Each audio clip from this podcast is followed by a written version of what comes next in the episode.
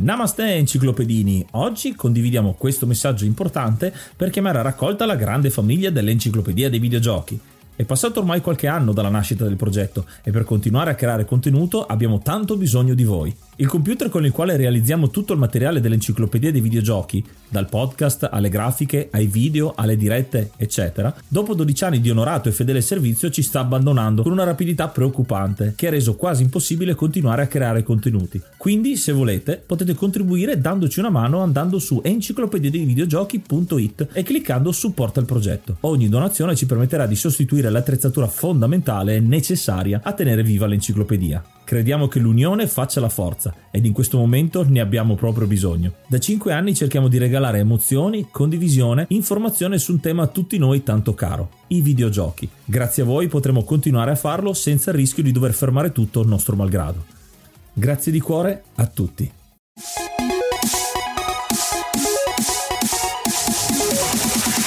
Namaste, benvenuti ad un nuovo episodio dell'Enciclopedia dei Videogiochi. Io sono Ace. E io sono Yuga. Nel podcast di oggi parleremo di The Dig. Ma prima di cominciare, come al solito, vi facciamo un po' la domanda del giorno, la domanda della puntata. Eh, eh, eh. Mm, molto interessante questa domanda di questo giorno perché è un'ulteriore avventura grafica della LucasArts che andiamo a coprire con l'Enciclopedia dei Videogiochi e farla entrare, insomma, in questo mondo e la domanda è relativamente a conoscete altri giochi che sono partiti con i migliori auspici ma che hanno avuto uno sviluppo travagliato, qualche cosa di inaspettato? Perché questo gioco ne ha avute parecchie, è stato sviluppato in un sacco di tempo. Insomma, c'è qualche esempio di developer hell, come viene anche chiamato a volte, ma in questo caso finito con un prodotto buono, un prodotto ottimo. Fatecelo sapere mandandoci un vocale direttamente su enciclopedia dei videogiochi.it oppure scriveteci se volete scriverci su Spotify direttamente. Questo episodio dell'enciclopedia l'enciclopedia dei videogiochi è sponsorizzato da Level Up. Con il nostro codice FFATA avrete diritto infatti al 15% di sconto sui suoi prodotti e in concomitanza adesso con l'uscita del nuovo Hydration Drink senza caffeina è l'occasione giusta per prenderlo. Eh sì, l'Hydration Drink Level Up senza caffeina, questa novità che c'è di una bevanda energetica che contiene solo 4 grammi di zucchero e contiene caffeina nella sua versione versione Gaming Booster regolare, ma adesso sono usciti gli Hydration Drink e quindi c'è questa possibilità di prendere una bevanda anche per i più giovani che magari hanno voglia di provare qualcosa del genere, per i gamer sotto i 16 anni. Noi sconsigliamo quello che è la caffeina per i minori di 16 anni, adesso che c'è l'Hydration Drink è il momento secondo me di provarlo perché ci sono anche buoni gusti, alcune conversioni sono tre. Ho visto anche che le scorte sono molto limitate, una addirittura esaurita in questo momento al momento della registrazione, magari ritornerà tornerà a breve, è il caso comunque di fare un salto su levelup.it e usare il nostro codice FFATA direttamente alla cassa. E quindi livella anche tu con l'enciclopedia dei videogiochi e Level Up. Ma in questo episodio non siamo soli, con noi ad aiutarci a scrivere un'altra pagina dell'enciclopedia dei videogiochi è venuto Stilgar. Piacere, benvenuto. Ciao ragazzi, è un piacere essere qua con voi. Buonasera, buonasera. Il mitico Stilgar, come stai? Come stai intanto? Sto molto bene, sto molto bene, grazie. Spero, spero anche voi ed è un onore per me essere qua con voi a parlare di quella che probabilmente è la mia avventura grafica Lucas eh, preferita. Forse anche perché è la più diversa la più particolare, forse anche la più controversa, per essere proprio precisi. Molto interessante, quindi un po' ci hai già dato l'ottica con cui vedere questo gioco. Vi diciamo sin da subito, giocatelo questo gioco, recuperatelo in qualche maniera. L'intento proprio dell'enciclopedia è darvi spazio e ingolosirvi un pochino per uh, farvi provare giochi che hanno i loro anni, perché stiamo parlando di un gioco che ormai ha 25 anni, un po' di più di 25 anni anche. Quindi... No,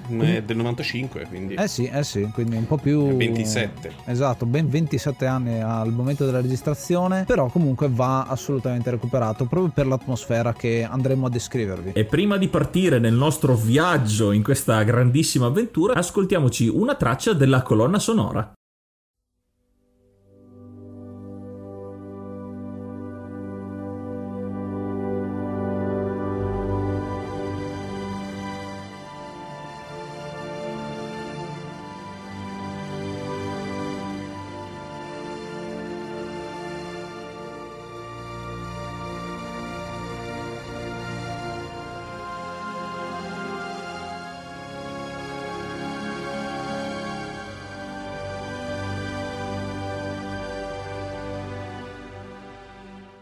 È iniziato maggio, quindi aggiorniamo l'elenco e ringraziamo l'hard mod Cry King e i normal mod Rick Hunter, Groll, Don Kazim, Lobby Frontali, D-Chan, Blackworm, Stormbringer, Baby Beats, Belzebrew, Pago, Strangia, Numbersoft, Sballu 17, LDS, Brontolo 220, Dexter, The Pixel Chips, Ing Bastard, Vito M85, Noobswick, Eppers, Vanex Abadium e Nikius89. Se vuoi entrare anche tu nel gruppo dei mecenate vai su enciclopedia di videogiochi.it, clicca supporta il progetto e tramite la piattaforma Coffee potrai avere accesso ai nostri video backstage, allo store e anche al feed podcast senza pubblicità.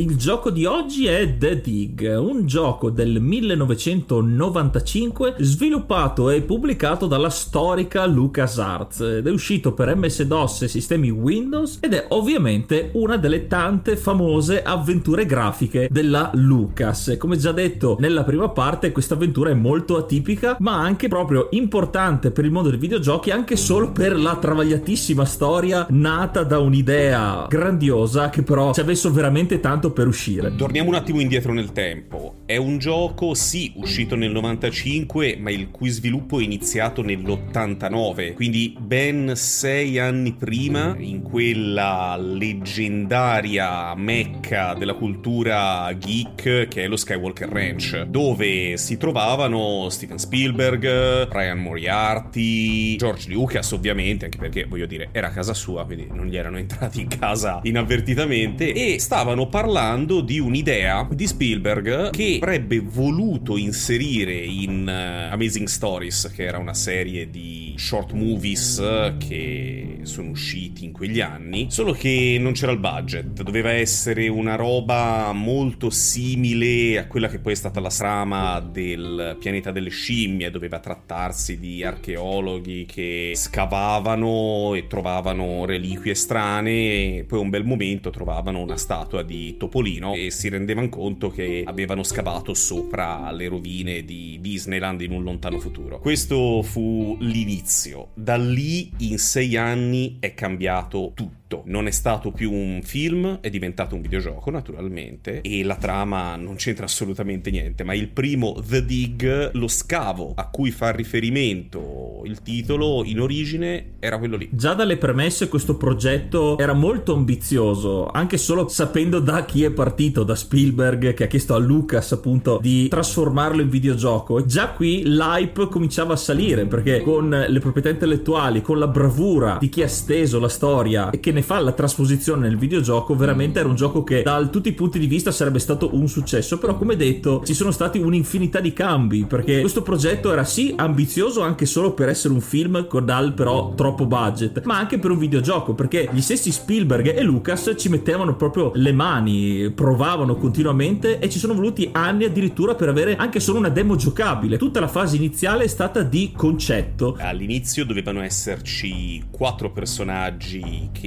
interagivano con la trama, poi sono, sta, sono scesi a tre, doveva avere un certo finale, poi il finale è cambiato, doveva avere proprio una, una serie di implicazioni filosofiche che sono state completamente stravolte durante la storia di sviluppo di questo titolo. Cosa molto interessante perché se stiamo parlando di sei anni di sviluppo sono anche sei anni pieni di giochi della Lucas perché nell'89 esce il primo Indiana Jones and The Last Crusade diviso nelle due avventure action game prima e poi graphic adventure adventure, mentre prima insomma di avventure grafiche c'era Maniac Mansion, c'era Zack McCracken di cui abbiamo parlato, ma doveva ancora arrivare Loom, doveva ancora arrivare Monkey Island con The Secret e il uh, Leech Revenge, il seguito, insomma ce ne sono tantissimi di mezzo e se andiamo a collocarlo nel 95 The Dig eh, è uscito a novembre 95, quindi addirittura alla fine del 95, siamo nello stesso periodo in cui è uscito Full Throttle, che effettivamente è un'avventura grafica completamente diversa dal punto di vista della maturità, insomma, artistica artistica raggiunta dallo studio e siamo verso la fine del periodo delle avventure grafiche perché poi avranno un po' un eh, discendere progressivo. Solo Monkey Island resisterà un po' come franchise con The Course of Monkey Island. E poi insomma le cose si evolveranno ulteriormente con Green Fandango di cui abbiamo già parlato e i vari seguiti. In quel periodo ci si concentrerà molto anche sul franchise di Star Wars invece con giochi molto più action e in realtà che vanno a coprire tutti gli altri generi. Molto interessante perché The Dig risulta risulta quasi anacronistico per il periodo in cui è uscito perché la tecnologia in realtà è più vecchia, ma c'è una giustificazione anche a questo. Considera anche che tutti i titoli che hai menzionato in qualche modo c'entrano con The Dig, proprio perché il periodo di sviluppo è stato così lungo. Parte dal presupposto che il primo project lead dello sviluppo di The Dig era stato Noah Falstein, che era quello che aveva lavorato proprio a Indiana Jones and the Last Crusade, poi Indiana Jones and the Fate of Atlantis, e era abituato quindi a lavorare anche con Spielberg. Brian Moriarty, quello che ne prese le redini dopo e ne stravolse pesantemente la trama per la seconda volta, aveva sviluppato Loom. Dave Grossman, il terzo capo sviluppatore, era il co-designer insieme a Gilbert di Monkey Island e Day of the Tentacle. E alla fine Sean Clark, quello che concluse lo sviluppo del titolo, aveva lavorato sia a Day of the Tentacle che a Sam Max. Anzi, ha proprio fatto uscire The Dig subito dopo aver concluso la lavorazione di Sam Max. Ha iniziato a, a lavorare su The Dig dopo aver concluso Sam Max. E in tutto questo la musica, la OST di The Dig è sviluppata da Michael Land, che è proprio quello che aveva fatto la musica di Monkey Island. Musica molto molto particolare che crea l'atmosfera, che è un'atmosfera, a differenza dei titoli appunto citati, è un'avventura molto più seria. Ci sono sì delle battute, ma sono battute non idiote, ma spesso sono delle battute sarcastiche verso gli altri due protagonisti, ma in realtà lo fanno tutti e tre da di loro, i, i pochi personaggi in realtà che popolano il gioco, ma che sono tutte battute che danno molta personalità a ciascuno di loro, che all'inizio avevano un design abbastanza scialbo, chiamiamolo così, mentre poi li hanno definiti molto meglio e nel prodotto finale questa cosa si vede. Quindi musica che sottolinea l'ambiente, e appunto eh, contrapponetelo a Sam Max dove è un'avventura fuori di testa, abbiamo una, un clima molto più, mi viene da dire album, copertina di album dei, di qualche progetto prog rock, progressive rock, no? hai questa sensazione del mondo con eh, colori molto sgargianti ma un mondo alieno, perché effettivamente stiamo parlando di un mondo alieno alla fine. È stato un tentativo di spostare il mood delle avventure grafiche dal comico parodistico di Monkey Island, Sam Max, Day of the Tentacle a uno stile molto più fantascientifico, molto più freddo e analitico se vuoi e proprio spingendo l'acceleratore su quello che era la ricerca dell'esplorazione, comunicare delle sensazioni di un pianeta totalmente diverso, un luogo completamente differente da scoprire, da esplorare, da interpretare, da vivere. Questo è ciò che l'ha reso da una parte il più diverso e il più affascinante titolo dello stile di avventure grafiche fatto da Lucas, dall'altra parte forse anche il meno capito. Addirittura il gioco sarebbe dovuto essere anche molto più crudo, quindi oltre a essere più serio e più coinvolgente, ci doveva essere anche una componente, tra virgolette, splatter, perché proprio per Steven Spielberg ci sarebbero dovute essere delle scene molto cruente, un po' che ricordano, per fare un esempio, i film di Alien. Abbiamo citato prima che i protagonisti sono tre e sarebbero dovuti essere quattro. Il quarto protagonista, per fortuna per lui, non c'è stato nel gioco perché era previsto che morisse in maniera molto cruenta. Solo che l'idea di partenza era quella, però grazie a un altro esempio, in questo caso non di altri videogiochi usciti in quegli anni, ma di film, Jurassic Park, che effettivamente anche lì ci sono scene molto dure, è stato criticato per non essere così child friendly per i più giovani e quindi ha fatto un passo indietro anche proprio nello sviluppo di The Dig, quindi queste scene sono state tolte o perlomeno attenuate. C'è comunque tensione, ci sono scene molto forti, soprattutto con personaggi, c'è il sangue e ci sono anche delle perdite, però appunto secondo me sarebbe stato ancora ancora più crudo, tipo altri titoli come Fantasmagoria ad esempio. È stato reso più conforme a quelle che potevano essere le aspettative del grande pubblico e secondo me per una volta ci hanno anche indovinato. Considera che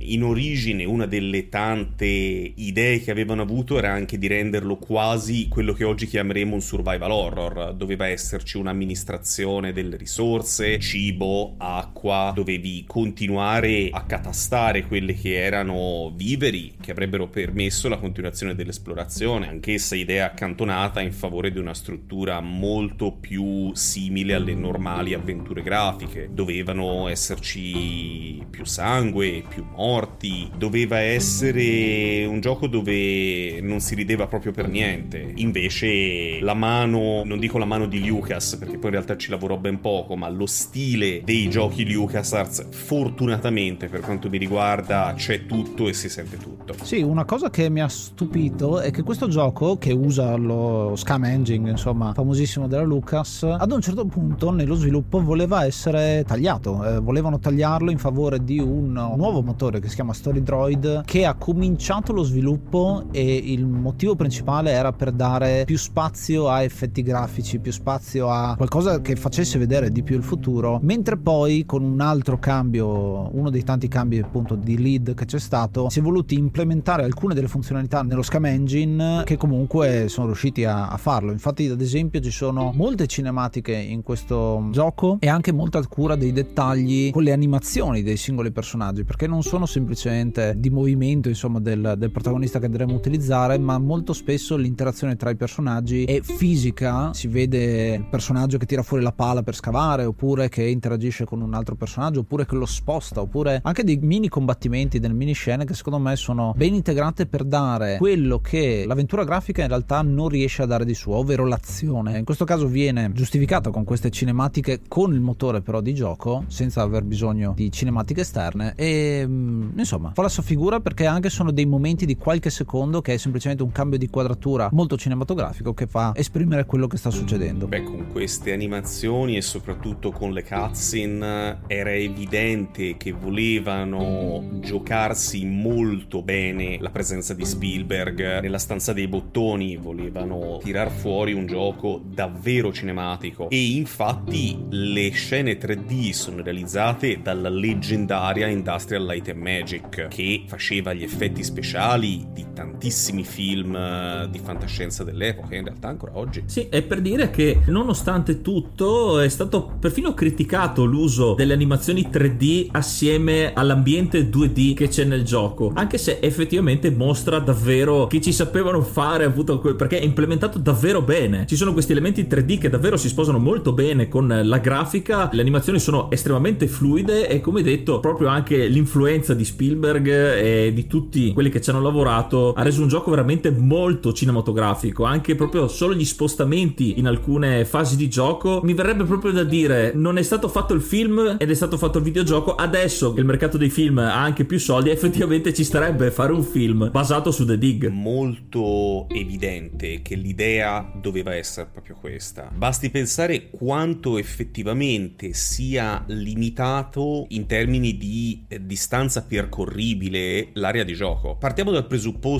allora non, non si può parlare di questo senza fare un piccolo racconto no, di come va la storia, però in sostanza il gioco si svolge su di un pianeta alieno, ma non su tutto un pianeta, su una piccolissima isola. Ci sono cinque guglie, di cui una è sostanzialmente inesplorabile, e un hub centrale dove non si fa praticamente mai ritorno dopo l'inizio. Tutto questo porta a un gioco la cui durata è effettivamente non lunghissima. Ci sono alcuni puzzle, ci sono alcune sequenze che impegnano notevolmente il giocatore e infatti fu un'altra delle critiche che il, che il gioco subì perché la difficoltà dei puzzle da affrontare, che poi sono un po' il pepe delle avventure grafiche, non sempre seguiva un livello costante. C'erano alcuni puzzle troppo semplici, altri troppo difficili. In alcuni casi si vedeva proprio, veniva dato un indizio che era la soluzione di un puzzle che ancora non avevamo nemmeno incontrato. Quindi era un po' strano. Però comunque era evidente che l'idea originale fosse quella di raccontare un film, quindi entertainment passivo, non interattivo. È incredibile come, nonostante questo e nonostante tutte quelle che sono stati gli sconvolgimenti durante questi sei lunghissimi anni, dove nella storia del videogioco è successo tutto il contrario di tutto, sia comunque uscito fuori un titolo così indimenticabile. Almeno per me lo è stato. E a proposito di questi puzzle, secondo me contribuiscono all'atmosfera del gioco, perché ne ho giocate tante di avventure grafiche e ho visto che tipologie di puzzle ci sono, quindi combinazione degli oggetti, risoluzione di qualche rompicapo e cose del genere. La differenza che ha The Dig è che ha uno stile di risoluzione che è più o meno sempre quello, ovviamente c'è il discorso che ci ha detto adesso Stilgar di difficoltà diversa, ma lo stile del ci sono tante forme geometriche, ci sono tante cose che riguardano molto molto il linguaggio e questa cosa è sottolineata dal fatto che siamo in un mondo completamente diverso, un mondo molto alieno e dobbiamo proprio capire come funziona il linguaggio. Addirittura uno dei protagonisti, che si chiama Maggie Robbins, è una giornalista che si trova appunto nella ciurma che finirà su questo pianeta alieno ed è un'esperta di linguaggio e sarà una figura insomma centrale del gioco. Il fatto di essere in questo mondo in cui non sai cosa sta succedendo e lo scopri con il protagonista, secondo me, dà molto questa sensazione. Lo vedrò ad esempio in giochi futuri della fine degli anni 90 che non sono della Lucas ma hanno sempre questo clima di alieno eccetera eccetera. Mi viene in mente Obsidian che era un'avventura grafica in prima persona, chiamiamola così, una di quelle in FMV con tanti filmati, tanti personaggi interpretati da attori veri e hai questo senso proprio di alieno. Stessa cosa anche in The Ripper ad esempio, che è un altro gioco che magari non è tanto conosciuto ma che è pieno di attori strafamosi, tra cui appunto Christopher Walken, giusto per citarne uno, e anche in quel caso è ambientato in un futuro in cui tutti quanti questi enigmi, le chiavi, le azioni che vai a fare c'entrano con collegare forme, che in realtà è una forma molto elementare, ma se non sai esattamente cosa stai facendo, chissà come ce la fai a risolverli. Eh, bisogna trovare gli elementi giusti oppure provare, provare, provare fin quando non ti viene. Sai che parlando di persone, di attori strafamosi, mi fai venire in mente che c'è un attore molto famoso nel cast di The Dig. Mm-hmm. Il protagonista, Boston Low, è doppiato da Robert Patrick. E dice: Ma chi è Robert Patrick? Eh. Robert Patrick è il Team 1000 di Terminator 2. E ci sono degli easter egg nella versione originale, nel doppiaggio originale del gioco. Ah, tra l'altro, tra parentesi, il gioco è tradotto in italiano ed è una localizzazione esilarante. È orribile la traduzione in italiano. E il Team 1000 ci sono degli easter egg che riportano ad alcune frasi celebri del, del film di Terminator. Tra parentesi, Brink, che è l'archeologo che fa un po' suo malgrado l'antagonista nei successivi atti del gioco, è quello che ha doppiato Grant di Mass Effect 2. Ecco, vedi. La cosa molto particolare, secondo me, da aggiungere è che sì, il protagonista è doppiato da Robert Patrick, ma nella versione italiana è doppiato da Massimo Rossi, che è un, un nome abbastanza generico, chiamiamolo così, ma in realtà è stato il doppiatore di Robert Patrick nel film del 93, quindi probabilmente l'hanno scelto perché era la voce in quel momento di Robert Patrick, che ha avuto le voci di miliardi di persone diverse, non è come adesso che un attore, un doppiatore italiano si aggancia a un attore estero e quindi che ne so, c'è il doppiatore di Tom Cruise che è sempre quello, c'è il doppiatore di Eddie Murphy che per molto tempo è stato sempre quello. In questo caso hanno preso questo attore, probabilmente nella localizzazione italiana c'è stato qualche problema, siamo anche in un periodo in cui non c'era così tanta attenzione all'adattamento più che al doppiaggio vero e proprio e quindi alcune cose venivano tradotte papali papali senza avere nulla di adattamento in mezzo e effettivamente poi si vedono le conseguenze. E pensare che il team di doppiatori è stato cambiato, non erano previsti quelli che avrebbero doppiato effettivamente poi i personaggi di The Dig, un'attenzione nei dettagli e una scelta corretta perché veramente, almeno nella versione inglese, il doppiaggio è veramente spettacolare. Mi piacciono molto gli easter egg del T-Bill dove lui dice le frasi del film, nessuno gli sta dietro gli fa no no scusate non volevo dire niente. È come se queste avesse delle reminiscenze, molto divertente.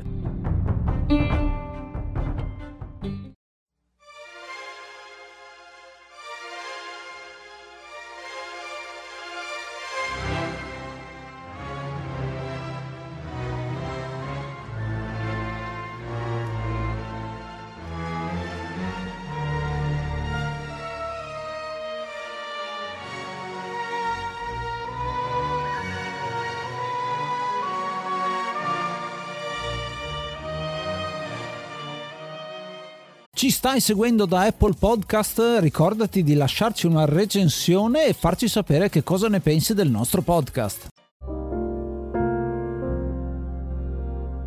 Abbiamo parlato già appunto del pianeta che andremo ad esplorare, ma la storia parte prima, perché noi per arrivare su questo pianeta facciamo prima parte di una spedizione. Infatti, come nei migliori film tipo Independence Day, ma anche lo stesso Armageddon, dal quale come vedrete la trama prende molto dall'inizio di The Dig, viene scoperto un meteorite che sta per colpire il pianeta Terra. Questo meteorite che viene chiamato Attila e quindi viene messa su una squadra per andare su questo meteorite che si sta avvicinando per piazzare delle cariche nucleari nucleari per non distruggerlo, perché giustamente hanno il, il discorso intelligente, non lo distruggiamo perché sennò verrebbero tutti i detriti sulla Terra, ma cerchiamo di modificare la sua uh, tratta o comunque di fermarlo. Inizia il gioco in maniera molto cinematografica, dopo la scoperta delle meteorite, una conferenza stampa con i cinque membri dell'equipaggio iniziale che parlano con i giornalisti che gli fanno domande attive, mentre poi vengono intervallate le scene dello shuttle che parte e si avvicina al meteorite Attila. Già qui vediamo la presentazione di personaggi, qui abbiamo Boston Law che è un soldato e si occuperà della sopravvivenza del resto del team perché lui non è uno scienziato e poi ci sono Ludger Brink che è l'archeologo e geologo, Maggie Robbins che in questo caso è la giornalista che però è abile nelle lingue e Cora Miles che è la responsabile dell'hardware e Ken Borden che si occuperà di pilotare lo shuttle. Ci viene fatta questa breve descrizione iniziale a mo' di intervista. Facciamo già delle domande perché è un team atipico per una missione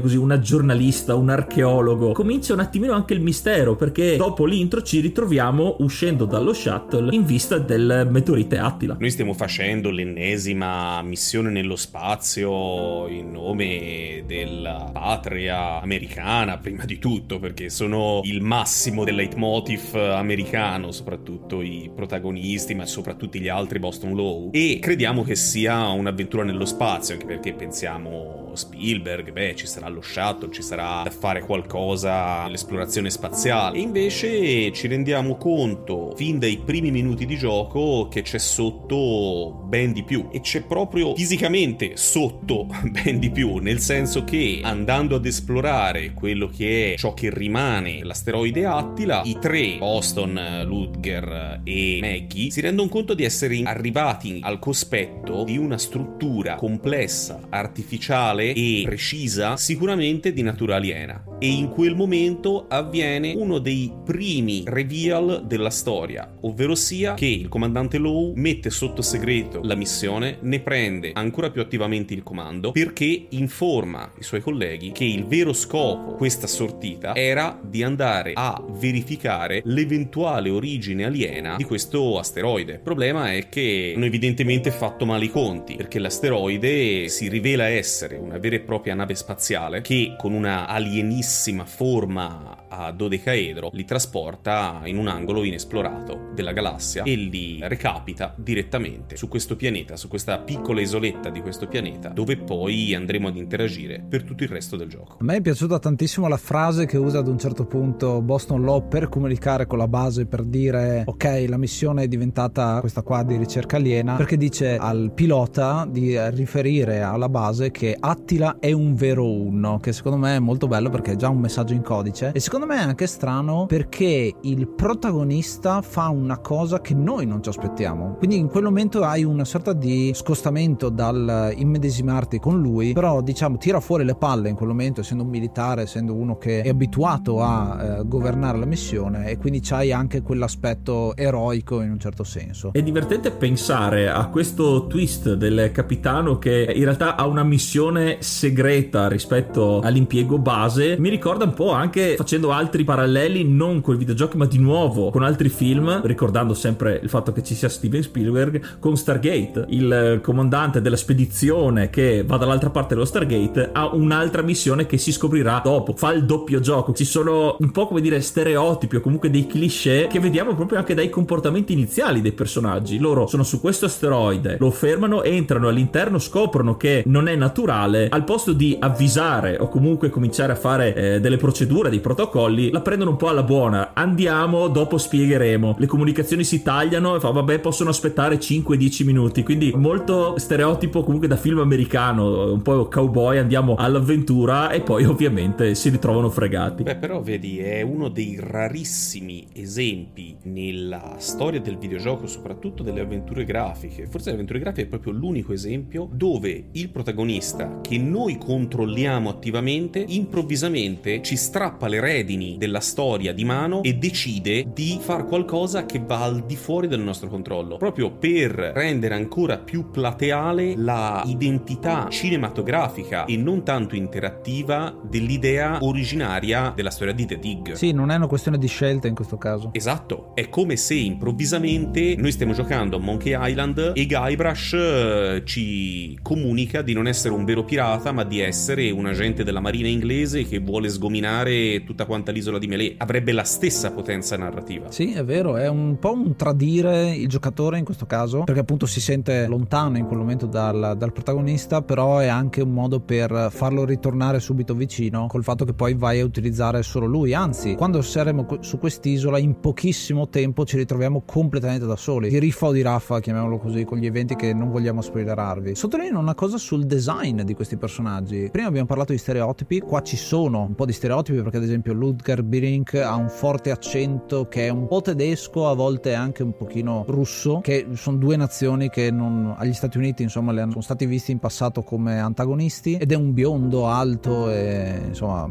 lo stereotipo del, dell'ariano in un certo senso. Maggie Robbins appunto una, una donna con capello, uh, capello nero ben curato e anche il modo di parlare soprattutto di questo personaggio le dà tanta personalità perché è molto scontrosa, nessuno la vuole comandare, addirittura fa una battuta durante la conferenza stampa iniziale dove tutto il pubblico ride, quindi si sente molto a suo agio e si trova in una situazione completamente diversa subito dopo. E sottolineo di Boston Law, il comandante, il cambio che c'è stato perché all'inizio doveva essere biondo anche lui o comunque biondo scuro e quindi forse un po' troppo simile a Ludger. In questo caso gli hanno dato una capigliatura che è quella del Mr. Fantastic, del, del capo dei Fantastici 4, quindi cappello marrone e le due strisce ai lati di grigio. Questo potrebbe essere anche un modo per tirar fuori il fatto che sia il capo della spedizione, come Mr. Fantastic è il capo dei Fantastici 4 in un certo senso. Molto interessante perché molto riconoscibile anche quello, quello stile di capigliatura, insomma lo, lo riconosce ovunque e soprattutto avevano solo eh, degli sprite abbastanza piccoli essendo fatto con l'engine di, di Scam e il fatto che come sono vestiti in realtà loro hanno inizialmente le tute spaziali per poi togliersi e alla fine hanno quello che hanno sotto, quindi sono magliette nere, magliette grigie e i pantaloni arancioni appunto che facevano parte della divisa ufficiale. Perché per una pura botta di fortuna, chissà perché nel pianeta dove si ritrovano possono respirare. Eh. Perdonami la battuta col fatto che hai citato Mr. Fantastic e i Fantastici 4, i Fantastici 3 in questo caso, ma in realtà sono Fantastici 4 perché c'è il quarto, lo chiamiamo l'uomo invisibile, che è quel famoso quarto personaggio che in realtà non si vede nella storia. Sì, in quel caso doveva essere un giapponese appartenente alla ditta che sovvenziona insomma questa spedizione. Voleva essere anche un modo per criticare o comunque riportare una situazione che stava succedendo al momento dove c'è il mercato giapponese o comunque orientale che si insinua in quello americano, cosa che poi eventualmente è successa con tutta la tecnologia e non solo, anche coreana, insomma, anche la Cina. Era il personaggio da odiare, eh. che poi è un testimone che è passato a un altro dei personaggi e caspita se si fa odiare.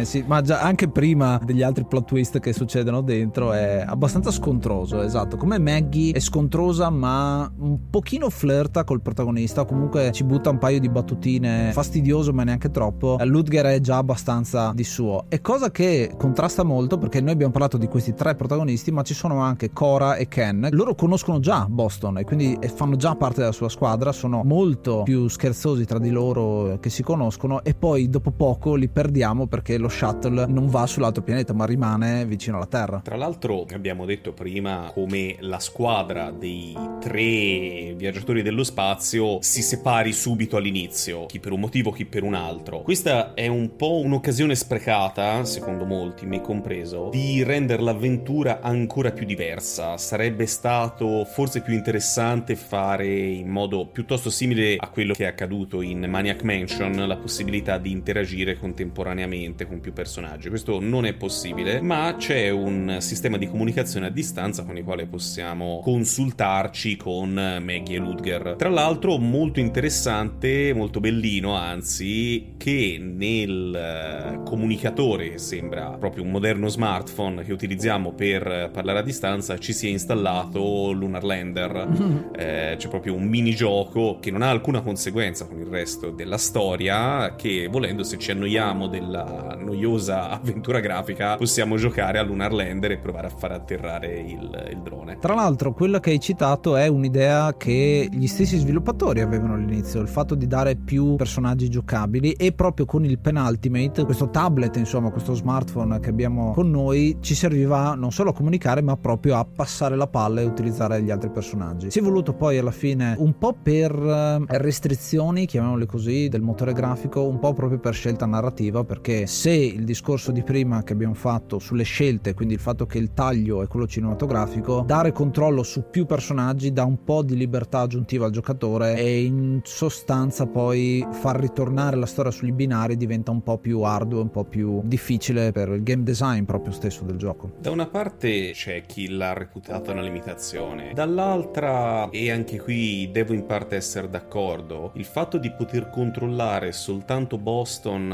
aiuta a esprimere uno degli elementi della trama di The Dig, l'elemento della solitudine. Boston è da solo in un pianeta lontano chissà quanti anni luce da casa e deve tornare a casa e per farlo può contare solo su se stesso perché di nuovo senza stare a fare spoiler per un motivo o per un altro sarà costretto a contare solo sulle proprie forze. Un'altra cosa molto cinematografica questa, molto da film, non un'azione spezzettata ma seguiamo un unico protagonista nella sua storia che interagisce, che si intreccia con quella degli altri personaggi e quindi questo è un altro esempio proprio dell'idea e del tipo di sviluppo, eh, del tipo di impronta che è stata voluta dare a questo gioco. Il fatto di rivolgersi agli altri personaggi come dei personaggi non giocanti con il sistema scam in base quindi alla tipologia di argomento che vogliamo chiedergli è un po' da gioco di ruolo, quindi andiamo dal locandiere e gli chiediamo informazioni. In questo caso qui però è appunto più cinematografico, il personaggio che ritrova i personaggi e interagisce con loro, lo aiutano o comunque sviluppano la storia rimanendo con un unico protagonista. La versione dello scam utilizzata in The Dig è forse una delle migliori iterazioni di questo motore di gioco. Non abbiamo i verbi di Monkey Island, non abbiamo neanche quello che era la versione utilizzata in Day of the Tentacle, Full Throttle e anche poi in uh, Curse of Monkey Island con il puntatore che cambia forma. Qui abbiamo solo tasto destro, tasto sinistro, l'inventario e basta. Semplicissimo, ci si tuffa immediatamente nel sistema di controllo, l'acqua è calda, si tocca e ci sentiamo subito al nostro agio. È un modo di vedere questo sistema con un puntatore intelligente, quindi se abbiamo una pala e stiamo cliccando su qualcosa, evidentemente stiamo dicendo al gioco scava in quel punto, non usalo per, che ne so, fare qualcosa di assurdo. E questo è, sottolinea il fatto che ci vuole tanta logica in, in questo gioco rispetto a qualche combinazione molto strana nei giochi più divertenti, appunto l'utilizzare, che ne so, il pollo con la carrucola sul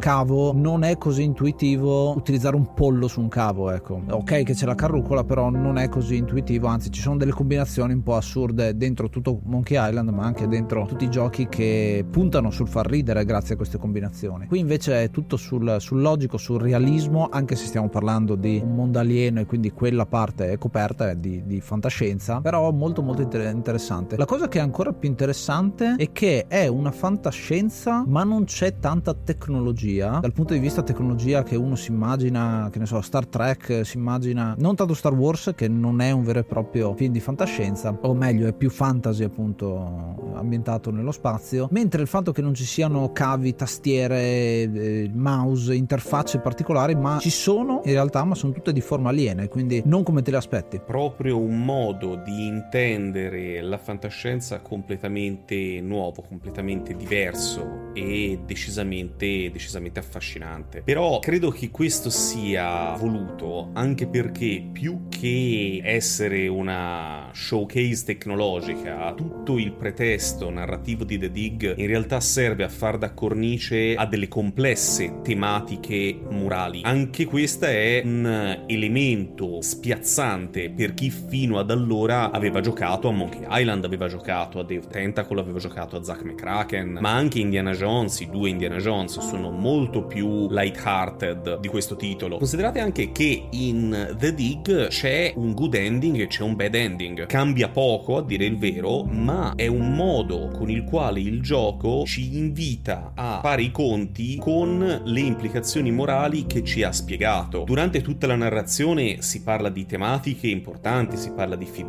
si parla di rapporto tra uomo e donna, soprattutto si parla di vita e si parla di morte. Caspita quanto si parla di morte in The Dig. E proprio in virtù di questo il gioco ci metterà in fondo di fronte a una scelta, una scelta che se saremo coerenti, se manterremo la nostra morale intatta, ci ripagherà. Il gioco finisce lo stesso e finisce bene lo stesso. Però c'è quella punta di scelta che il gioco ci impone e ci richiede di fare i conti con la nostra percezione della mortalità. Cosa faremmo davvero se si potesse contrastare l'enorme limite della fine della vita? Capite che questa cosa in un'avventura grafica era innovativa, incredibile, talmente spiazzante che molti dei recensori dell'epoca evidenziarono come un elemento non per tutti. Non è assolutamente un videogioco per ragazzini. Infatti questo viene sottolineato dalle copie vendute perché il gioco vende 300.000 copie che sono tante per il tempo, però viene comunque considerato un po' un fallimento per diversi fattori. Uno il fatto che gli anni di sviluppo, i sei anni di sviluppo avevano già cominciato dal punto di vista marketing a parlare di questo gioco e quindi l'hype, il famoso hype eh, è stato costantemente alimentato e non ha riscontrato le aspettative che tutti volevano e questa cosa è dovuta al fatto che è uscito un attimo dopo con grafica un pochino vecchia, c'era un grandissimo aumento di grafica, è uscito a ridosso di Full Throttle che per quanto sia un'avventura molto corta, graficamente rendeva di più, c'è uno stile grafico molto più accattivante, personaggi più grandi, insomma, se uno vuole considerarlo superficialmente, vede questo un po' per, eh, perché i soldi investiti sono tanti, sei anni di sviluppo con tutte le persone che ci hanno lavorato, i lead che ci hanno lavorato comunque sono stati pagati per il loro periodo di lavoro. E la terza cosa è un po' il periodo, perché stiamo parlando del periodo della Lucas in cui le avventure grafiche in generale cominciano un po' a scemare pian pianino. C'è il, la voglia da parte del pubblico di passare a qualcosa di più complesso, di più nuovo, ad altri generi fondamentalmente. Ed è una cosa che succede sempre, anzi le avventure grafiche solo adesso ci sono alcune avventure grafiche, un genere molto di nicchia che vuole richiamare insomma quello che è successo al tempo e lo vedremo anche con quello che succederà di lì a breve perché tanti dei professionisti di Lucas cominceranno a lasciare Lucas e a fondare i vari, i vari studi. Abbiamo Double Fine abbiamo l'inizio della Telltale che, che forniranno insomma tutte avventure grafiche sotto un altro aspetto. Quasi il canto del cigno di quel periodo di quel modo di fare videogiochi di quel modo di narrare storie in modo interattivo. Non a caso dico canto del cigno perché ritengo che questo cigno cantasse proprio dai tempi di Loom, dove i cigni sono decisamente protagonisti per chi l'ha giocato, forse coglierà il gioco di parole. È stata anche la mia personale storia di giocatore di avventure grafiche iniziata proprio con Loom e che poi si è conclusa con The Dig. Tutto quello che è venuto dopo, per quanto apprezzabile, secondo me non ha mai retto il paragone con quel periodo così bello della storia del videogioco. Perché poi diciamolo. Spesso si tende a equiparare il retro game o comunque il videogioco in generale con quelli che sono i giochi per console. Non è affatto vero. Su PC è esistito un sottomondo di titoli incredibili che su console non sarebbero stati pensabili. Le avventure grafiche ne sono un chiaro esempio. Veri e propri film o anche libri interattivi che ci portavano in mondi diversi, in strani nuovi mondi, come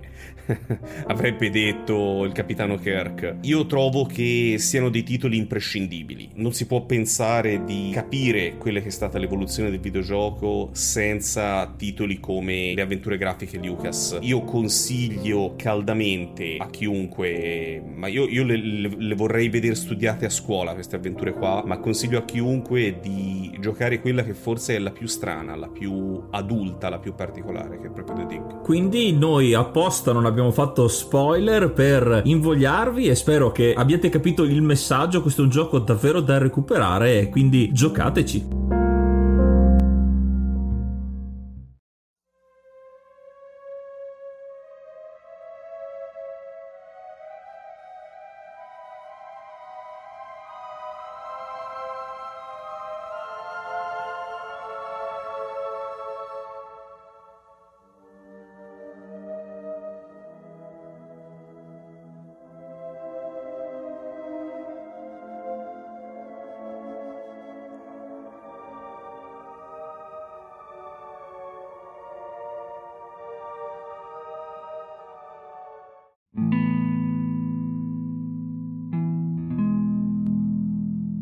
Questo era The Dig, un gioco che consigliamo caldamente a tutti voi ascoltatori e videogiocatori. È un gioco cui io do 7,5 astronavi di 12, quindi dado da 12 come l'astronave dei protagonisti su 10. È un gioco che mi è dispiaciuto recuperare dopo l'uscita. Io ci ho giocato anni dopo, quasi un decennio dopo, eh, e quindi mi sono perso la magia di quando è uscito. Anche se forse in un certo senso mi ha aiutato perché ho evitato le critiche del tempo, visto che appunto erano usciti giochi magari più moderni, con la grafica più moderna. Quindi me lo sono goduto un po' meglio. Una cosa che mi ha particolarmente attratto è stata la grafica. Questo gioco fa molto uso delle luci e delle ombre. Il tema della luce è un tema fondamentale sul, sul pianeta di gioco. I fondali sono estremamente curati, con questi accenni di luce con l'ombre viola, arancione molto marcati e che davvero rendono ogni schermata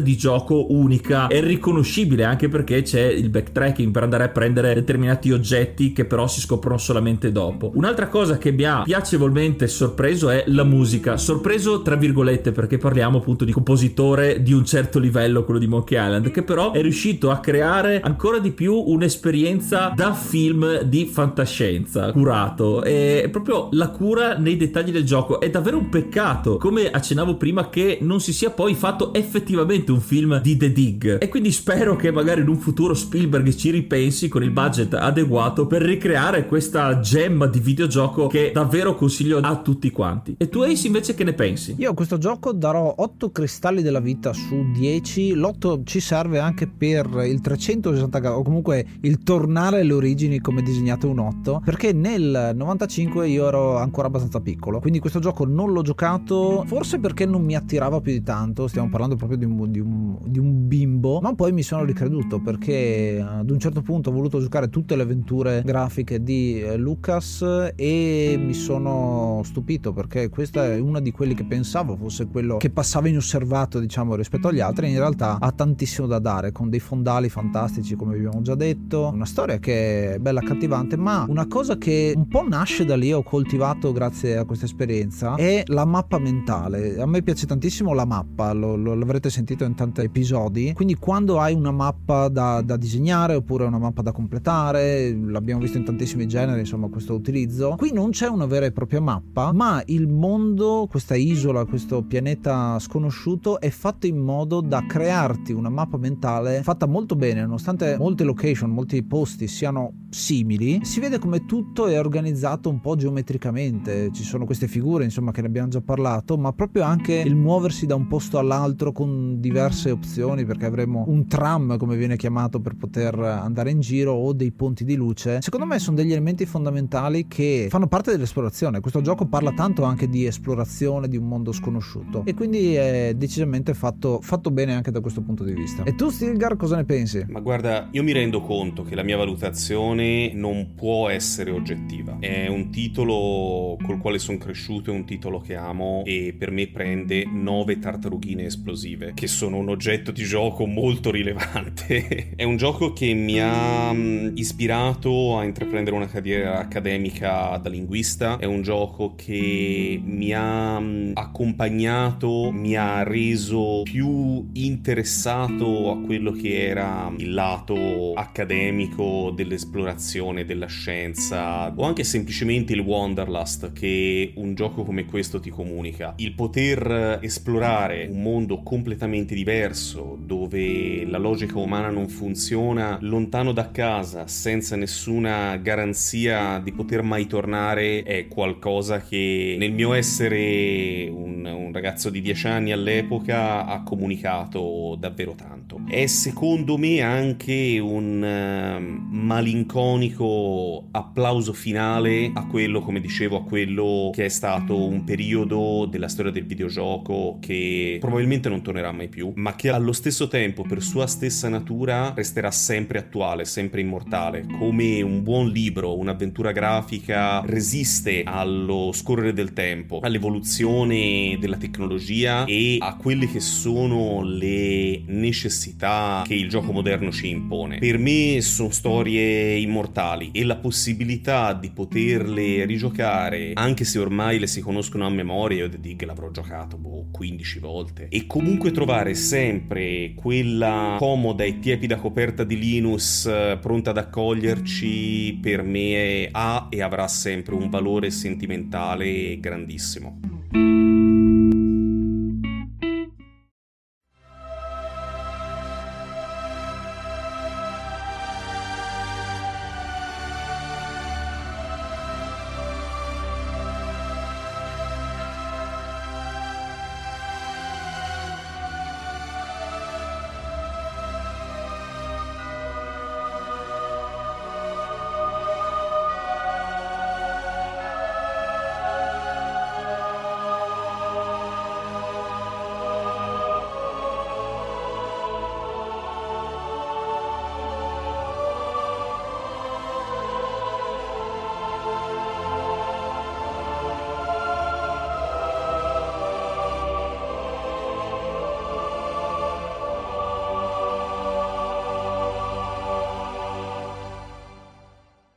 E per questo episodio è tutto. Noi come al solito vi ringraziamo per l'ascolto e vi ricordiamo che se volete rimanere sempre aggiornati ed entrare a far parte della community dell'enciclopedia dei videogiochi potete farlo raggiungendoci sul gruppo Telegram t.me slash enciclopedia dei videogiochi dove siamo già in più di 100, ormai 140 e ogni giorno parliamo del mondo dei videogiochi e, tutti i media legati ad esso con tante rubriche rubriche, il famoso ormai Guessing Tuesday dove potete indovinare i prossimi episodi che registreremo, ma tanto tanto altro contenuto, quindi vi aspettiamo. E io voglio anche ringraziarvi per tutte le birre che ci avete offerto su enciclopedia dei videogiochi.it, se volete farlo ci aiutate tantissimo a supportare il progetto, a farlo crescere sempre di più e ringrazio il nostro ospite, grazie Stilgar per averci aiutato a scrivere un'altra pagina dell'enciclopedia dei videogiochi. Grazie a voi, come detto è un grande, un grande onore e soprattutto parlare di un gioco, come dicevo, eterno. Mi occupo di retro game su Twitch